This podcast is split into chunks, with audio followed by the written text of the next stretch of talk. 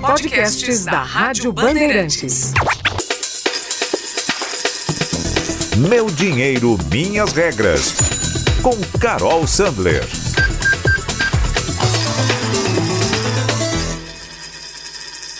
Qual é a primeira coisa que vem na sua cabeça quando você ouve falar em investimento em ações? Para muita gente é montanha russa. Também pudera. No noticiário, a gente acompanha sempre as altas e baixas do Ibovespa, que é o principal índice de ações da Bolsa Brasileira. Tem quem morra de medo de investir em ações, outros vivem viciados na adrenalina.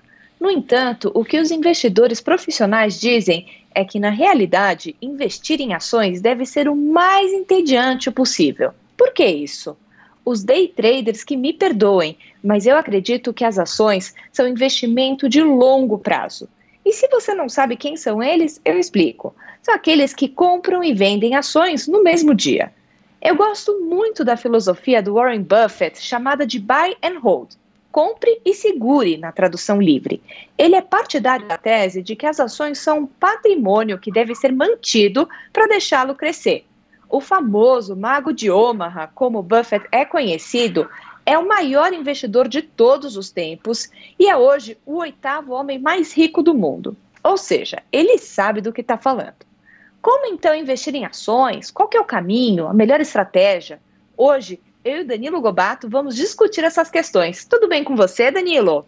Oi, Carol, tudo bem? Prazer mais uma vez estar aqui com você no Meu Dinheiro Minhas Regras. E falando, claro, de um assunto é, importante que mexe com é, os nossos ouvintes, porque muita gente se pergunta, não é, Carol, se investir em ações é para todo mundo, não é? Alguns falam que precisa ter estômago, né, para conseguir lidar com as ações, é, o mercado financeiro. E aí, hein? É para todo mundo mesmo, Carol? Olha, isso que você falou de ter estômago não está errado, não, viu? Tem um sentido totalmente. Por que que acontece? As ações elas sobem e descem mesmo. Então, tem um negócio chamado teste de perfil do investidor, que no mercado financeiro é conhecido como teste de suitability, que vai justamente medir qual que é a sua disposição para tomada de risco. Vamos dizer, é, se o, você tem as ações da empresa A e elas caem muito, o que, que você faz? Você vende tudo correndo, você espera para ver o que vai acontecer ou você aproveita para comprar mais? As respostas dessas perguntas te dão já uma indicação de qual que é o seu nível de risco aceitável, e aí, com base nisso, a corretora vai te indicar quais são os investimentos mais adequados para o seu perfil. Geralmente, aqui tradicionalmente no Brasil, o que a gente encara é que investimento em ações é um investimento para quem tem o perfil mais agressivo, tá? Mas eu vou discordar e problematizar isso aqui um pouquinho. Pelo seguinte, a gente está vivendo agora um novo cenário no, no mercado financeiro brasileiro, com a taxa Selic na mínima histórica de 2% ao ano no momento que a gente gravou esse podcast. Isso quer dizer que a renda fixa é, clássica ali, o Tesouro Direto, o Tesouro Selic, os fundos DI, taxa zero, vão render muito perto dessa taxa de 2% ao ano, que com a inflação é, no patamar atual, que, ainda, que está baixo, significa, na verdade, um retorno real negativo. Quer dizer que a gente acaba perdendo dinheiro no longo prazo. Então, você diversificar os seus investimentos e ter uma parte disso investido em ações com o foco no longo prazo é um negócio que, que faz sentido, tá? Porque no, no dia a dia, vamos dizer, você quer investir em ações, mas tem um prazo de, de um ano para precisar daquele dinheiro. Chegou o prazo para você vender as suas ações e elas estão na baixa, o que acontece é que você precisa vender com prejuízo. Agora, se elas estão na baixa, mas você tem aí 20 anos para ficar investindo em ações, você fala, puxa, você não precisa desse dinheiro agora, eu posso simplesmente esperar para ver o que vai acontecer. E aí, depois eu vejo se as ações se recuperam ou não, se você continua acreditando ali naquela empresa, né? Então, você não tem a pressão do curto prazo que poderia te obrigar a vender na baixa com isso, a gente começa a ver que investimento em ações é algo que faz muito sentido no longo prazo e é algo que é muito comum, por exemplo, nos Estados Unidos, onde uma boa parcela da, da população investe sim na bolsa e não a, a minoria da minoria, que é a realidade aqui ainda no Brasil. Carol, mas precisa de alguma formação específica, cursos, ser formado né, em economia, ter ali também algum conhecimento, acompanhar o podcast Meu Dinheiro Minhas Regras, é, o canal no YouTube, acompanhar o Finanças Femininas. Qual é o caminho das pedras, hein? Olha, acompanhar o Meu Dinheiro Minhas Regras e o, e o Finanças Femininas devia ser assim, obrigatório, tá? Mas brincadeiras à parte, não, não tem curso nenhum obrigatório, não tem formação nenhuma. Tem que escolher uma corretora de investimentos, que pode ser tanto a sua corretora do banco quanto uma corretora independente, abrir uma conta e começar a investir, tá? É claro que quanto mais conhecimento, mais seguro você se sente para investir. Então, você acompanhar o noticiário, uh, ver o que está acontecendo na economia, acompanhar ali o noticiário do mercado financeiro também é algo que ajuda a gente aos poucos a começar a entender como é que funciona esse, esse mercado. Então, na realidade, está muito mais ligado em escolher a corretora, tem várias corretoras bacanas, ver se você vai querer uma corretora só para investir na bolsa, e aí você vai escolher aquelas corretoras que têm a menor taxa possível, ou então uma corretora para investir em vários produtos diferentes, inclusive bolsa, e aí você tem outros serviços agregados, mas tem ali uma taxa maior. Então, é, tá muito mais nessa linha, tá? não precisa se preocupar em fazer todos os cursos de finanças pessoais, de investimentos em ações. Tem que entender um pouco, mas tem que começar, tá? Eu, eu sou muito partidária da, da ideia de que para você investir, é que nem andar de bicicleta. Você pode ler um livro inteiro sobre como é que você anda de bicicleta, mas você não vai aprender no livro. Você vai aprender na prática, no dia a dia começa com um pouco e depois, conforme você vai ganhando segurança, você começa a investir um pouco mais naquilo. Mas lembrando, tá? Mesmo para quem tem o perfil agressivo, não é recomendável investir mais do que 30, 40% no máximo do seu patrimônio em ações. Tem que ter também a renda fixa, o, o, o arroz com feijão ali, para te ajudar na, a, a, garantir ali o seu patrimônio caso você leve um tombo na bolsa. Mas só deixar na mão de uma corretora é, é, é seguro, Carol? Porque também rola aquela coisa, ah, será que eu estou sendo é, manipulado? Porque a gente sabe que nos bancos também os gerentes às vezes acabam empurrando um serviço aqui, outro ali, um plano que não é tão vantajoso assim para o cliente, é mais vantajoso para o gerente. E as corretoras, falando um pouquinho das corretoras, para quem não conhece. Olha, as corretoras têm uma outra, um outro tipo de remuneração, então não existe essa história do, do corretor ficar te empurrando muito para investir na bolsa, porque ele vai ganhar com, mais com a manutenção de você como cliente no longo prazo do que ficar te empurrando ali um produto que não tem muito a sua cara, o que poderia te fazer fechar a conta da corretora e parar de investir com ele. Então, é, o que, que acontece? As corretoras têm os assessores de investimento que vão entender o seu perfil e te indicar produtos. O assessor não é um analista de ações, então você não pode chegar para o seu assessor e perguntar: olha, será que é um bom momento para comprar ações da Petrobras? Ele não vai poder te dizer isso. O que ele pode é te encaminhar um relatório do departamento de pesquisa que isso é um outro capítulo que vale a pena a gente conversar aqui, que vai te dar as orientações, que vai te dizer qual que é o preço-alvo daquela ação, se eles indicam comprar ou vender ou manter na carteira. Isso tudo existe, tá? Mas pode confiar sim nas recomendações da corretora. Agora, o departamento de pesquisa é um negócio fundamental. Porque quando você escolhe investir numa ação, você está escolhendo investir numa empresa, né? Você se tornou sócio daquela empresa. E aí você precisa saber o que está acontecendo no dia a dia daquela empresa, você precisa entender qual que é a análise que o mercado faz daquilo, o que, que os, os investidores, os analistas estão enxergando. E existem corretoras que têm é, uma área de pesquisa interna e tem corretoras que não têm, mas existem hoje empresas que são as empresas de research, que é a pesquisa mesmo, que eles vendem esses relatórios. Então tem muita opção bacana hoje, se você quer começar a investir em ações diretamente, ficar escolhendo ali, comprar e vender, acompanhar os relatórios dessas empresas, fazer uma assinatura, esse sim é um investimento muito interessante, porque te ajuda a tomar decisões mais fundamentadas. Cara, outra dúvida também que surge: ações ou fundos, hein? Olha, eu adoro isso, porque escolher ações realmente é um negócio que dá trabalho. Estou falando aqui, você tem que acompanhar os balanços, o noticiário sobre aquela empresa, acompanhar todo o setor.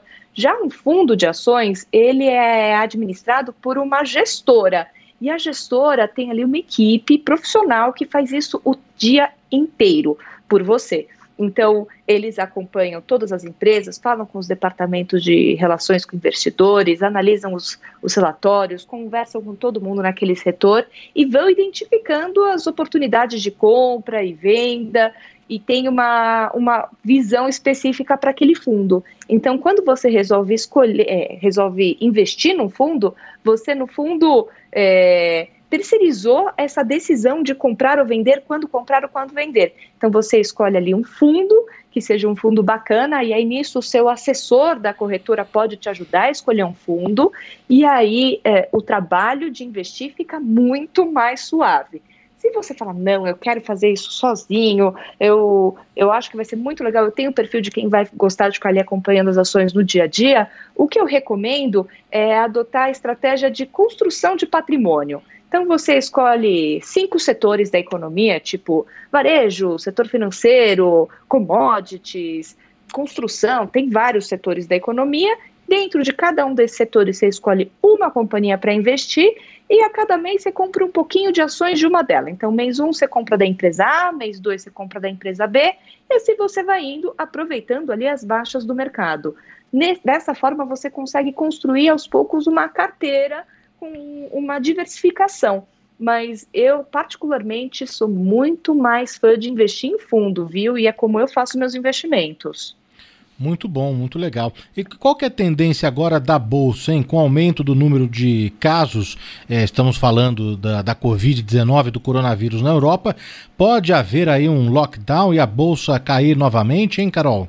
Olha, pode sim, viu? A gente essa semana está acompanhando o mercado financeiro, todo mundo muito assustado com o, as notícias, os números de, de novos casos de, de Covid-19 na Europa, e isso traz sim uma pressão para a Bolsa, tá? Assim como a gente deve ter nos próximos meses eh, algumas tensões relacionadas às eleições nos Estados Unidos. E aqui no Brasil, a questão é o, a, toda a discussão fiscal, se o governo vai manter a, a, lei do teto de gastos ou se ele vai extrapolar o teto de gastos, e tudo isso tem um impacto muito grande na Bolsa de Valores. Mas a verdade é o seguinte: a bolsa ela é assim, ela está o tempo inteiro sujeita a esses riscos políticos e econômicos e até humanitários, como a gente vê na crise da, da pandemia. Mas se você lembrar de novo que o investimento em bolsa, se você pensa nele como algo em longo prazo, faz muito mais sentido, porque no fundo você investir na, em uma ação, você investir em bolsa, você está ali, no fundo, investindo no, no, modelo econômico que a gente vive no capitalismo. É, então, as ações tendem a subir porque você olha ali o, o próprio gráfico do Ibovespa. No dia a dia parece uma loucura de, de tombos e, e altas, mas se você olha na história, ele vem subindo gradativamente. Então, se você encara isso no longo prazo, vai ter sim é, esses riscos, por exemplo, se tem um lockdown de novo na Europa, a gente vai ver um novo tombo das bolsas. Se tem um cenário adverso para o mercado financeiro nas eleições americanas também. Então, os riscos são muitos e, além desses, tem aqueles que a gente nem consegue mapear porque são os imprevistos, né? É, em janeiro ninguém imaginava que o, mundo ia passar por essa pandemia do jeito que a gente está passando, que isso impactar a bolsa tanto. Então, tem um, um, longo caminho, mas é sempre interessante a gente lembrar que no longo prazo, o investimento em bolsa é um negócio que faz sentido. Bem, para a gente encerrar, são várias as dúvidas, as perguntas é, sobre esse assunto. A gente volta também ao longo aqui do podcast é, tratar sobre investimentos né, em ações, mas é, em cinco anos, compartilhar aqui um dado com os ouvintes. Em cinco anos, passamos aí de 500 mil investidores na Bolsa para quase 3 milhões. O que, que pode mudar no mercado com esse aumento e aumento expressivo, hein, Carol? Olha, isso é muito positivo. Esse fenômeno que a gente está passando agora está muito ligado, como eu disse no começo, à queda da taxa Selic. Quanto menor a rentabilidade da renda fixa, eh, mais investidores entram na bolsa buscando uma rentabilidade melhor para suas carteiras de investimentos. E tem o outro lado, que quanto mais gente investindo na bolsa, mais volume, mais liquidez a gente começa a ter, porque você tem de fato mais dinheiro entrando. Mais dinheiro, você puxa mais ofertas por outro lado, o que fortalece a bolsa brasileira. A gente tem ainda um volume e um número de empresas listadas na bolsa muito pequeno a gente compara com os Estados Unidos. Então, é interessante a gente notar esse movimento nesse momento e ele é super positivo.